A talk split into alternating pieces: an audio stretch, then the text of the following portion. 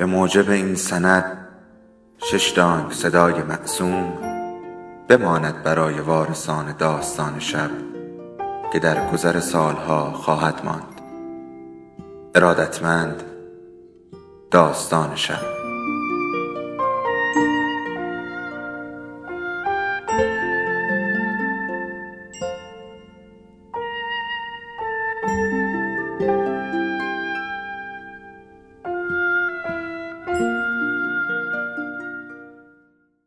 یکی بود یکی نبود.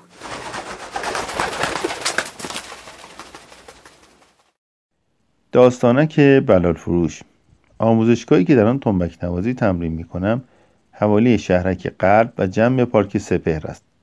ساعت هشت شب است و هنوز چند دقیقه از تمام شدن کلاسم نگذشته بود.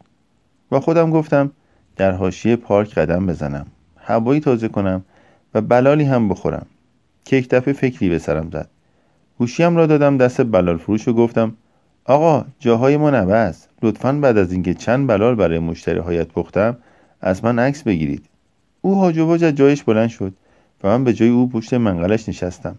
پاد بزن را در دستم گرفتم و صدا زدم آی بلاله شور بلاله. خاطرات جان دارند نمی میرن و در پستوی ذهن جا خوش می کنند ولی انگار که نوشتن خاطرات به خاطرات جان بیشتری می‌دهد. نوجوان که بودم یک روز با دوستم جلوی پارک لاله بلال فروختیم. آن شب علاوه بر اینکه آنجا با چند نفر دوست شدم درآمد خوبی هم برایم داشت. ولی چون مادرم راضی نبود ادامه پیدا نکرد. گفت اگر می‌خوای کار کنی حرفی ندارم. ولی پیش پدرت کار کن. که هم کار کرده باشی و دستت به جیب خودت برود و هم کمک پدرت باشی. کار کردن پیش پدرم را قبل از آن چند بار امتحان کرده بودم.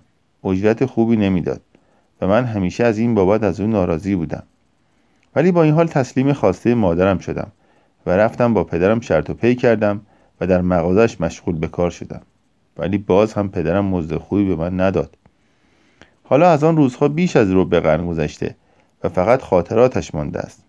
چند روز پیش که پدر و مادرم نمی‌دانستند تازه از بیمارستان مرخص شدم پدرم رو بردم مغازش تا اجارهش رو از مستجرش بگیره. بعد بردمش یک کبابی و دو سیخ کوبیده خورد. بعد از اون یک بستنی نونی سنتی و یک کیلو شینی کشمیشی هم برایش خریدم و گفتم پدر جان دخترها برایت ممنوع کردن ولی بیخیال باش بخور و لذتش را ببر.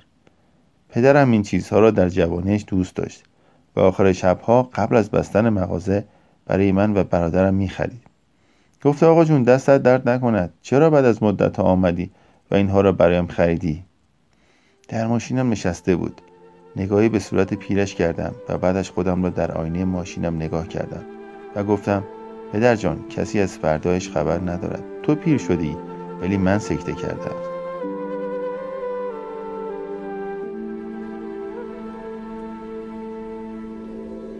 داستان شب بهانه است.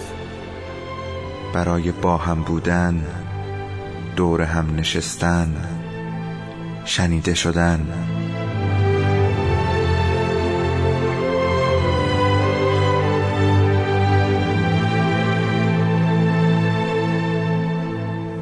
صدای افسانه ها رو میشنویم.